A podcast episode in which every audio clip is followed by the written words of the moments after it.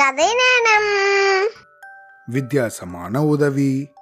ஒரு காட்டுல ஒரு இளைஞன் நடந்து போயிட்டு இருந்தானா காலையில இருந்து நடந்ததால அவனுக்கு பசி எடுக்க ஆரம்பிச்சுதான். நல்லா பசிச்சதால என்ன பண்றதுன்னு தெரியாம அங்க அப்படியே சுத்தி முத்தி பார்த்தானா. ஒரு மரத்துல நல்ல உயரத்துல கனிந்த பழங்கள் இருக்கிறத பார்த்தானா.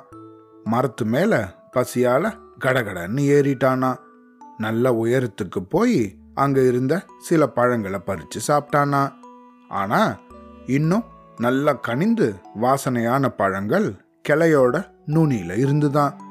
அதை எட்டி பறிக்க கிளை மேல உக்காந்து மெதுவா நவுந்து போனானா. அவனோட பாரம் தாங்காம அந்த கிளை டபால்னு முறிஞ்சிடுச்சான். சட்டுன்னு சுதாரிச்சுண்டா அவன். அதுக்கு கீழே இருந்த இன்னொரு கிளைய கெட்டியமா பிடிச்சிண்டு தொங்க ஆரம்பிச்சானா. குனிஞ்சு பார்த்தா தர ரொம்ப தூரத்துல இருந்துதான். ஏற்கனவே பயந்து போயிருந்த அவன் இன்னும் அதிகமா பயந்து தன்னோட கண்களை மூடின்ட்டானா. யாராவது காப்பாத்துங்களேன் யாராவது காப்பாத்துங்களேன் அப்படின்னு திரும்ப திரும்ப அலற ஆரம்பிச்சானா. கொஞ்ச நேரம் இதே மாதிரி தொங்கின்னு இருந்ததால தன்னுடைய உள்ளங்கை வேர்க்க ஆரம்பிச்சிடுச்சான் வேர்க்க ஆரம்பிச்சு தன்னுடைய கை வழுக்க ஆரம்பிக்கிற நிலைக்கு வந்துருச்சான். தற்செயலா அப்போ அந்த பக்கமா ஒரு வயசானவர் வந்தாராம். மரத்துல தொங்கின்னு இருந்த இவனை பார்த்தாராம்.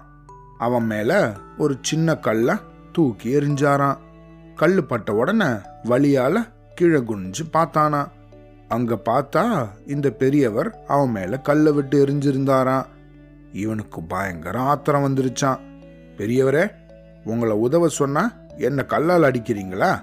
அறிவில்லையா உங்களுக்கு? அப்படின்னு கோபத்தோட கேட்டானா ஆனா அந்த பெரியவர் எந்த பதிலும் பேசாம இன்னொரு சின்ன கல்ல அவன் மேல தூக்கி போட்டாரான் இன்னும் கோபமான அவன் ரொம்ப முயற்சி பண்ணி தன்னோட கைகளை மேல தூக்கி தனக்கு மேல இருந்த இன்னொரு கிளைய பலமா பிடிச்சுட்டானா.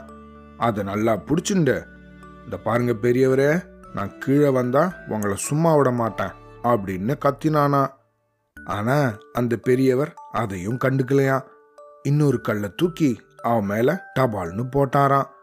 அவ்வளோதான் இவனுக்கு இன்னும் செம்ம கோபம் வந்துடுச்சான் அப்படியே பயங்கரமாக கஷ்டப்பட்டு அந்த கிளை மேலே ஏறி அப்படியே கட கட கடன்னு கீழே இறங்க ஆரம்பிச்சிட்டானா கீழே இறங்கி நேராக அந்த பெரியவர்கிட்ட வந்தானா அவரை சரமாரியாக திட்ட ஆரம்பிச்சிட்டானா ஏன் இப்படி செஞ்சீங்க? உங்ககிட்ட நான் உதவி தானே கேட்டேன் அப்படின்னு சரமாரியாக அவர் திட்ட ஆரம்பிச்சிட்டானா அந்த பெரியவர் அமைதியாக சிரிச்சுண்டே சொன்னாராம்.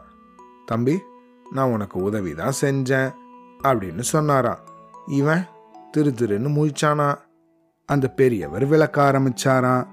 நான் உன்னை முதல்ல பார்த்தம்போது நீ பயத்துல உறைஞ்சு போயிருந்த. உன்னுடைய மூளை வேலை செய்யல. நான் உன் மேல கல்லை விட்டு எரிஞ்சதும் அந்த பயம் கொஞ்சம் கொஞ்சமா மறைய ஆரம்பிச்சது. திருப்பியும் உன் மேல கல்லை போட போட நீ என்னை எப்படி பிடிக்கிறதுன்னு யோசிக்க ஆரம்பிச்ச. யோசிக்க ஆரம்பிச்சதும் இல்லாமல் நீயாவே உன்னை காப்பாத்திண்டு கீழேயும் இறங்கி வந்துட்ட. உன்னை உன்னாலேயே காப்பாத்திக்க முடியும் அப்படிங்கிறது உன்னோட அறிவுக்கு முதல்ல புலப்படலை. உன்னுடைய பயம் உன்னோட கண்ணை மறைச்சிருந்தது. அதிலிருந்து தான் நான் உன்னை திசை திருப்பினேன் அப்படின்னு சொல்லிட்டு அந்த பெரியவர் தான் வந்த வழியிலேயே போயிட்டாராம். அவ்வளோதான்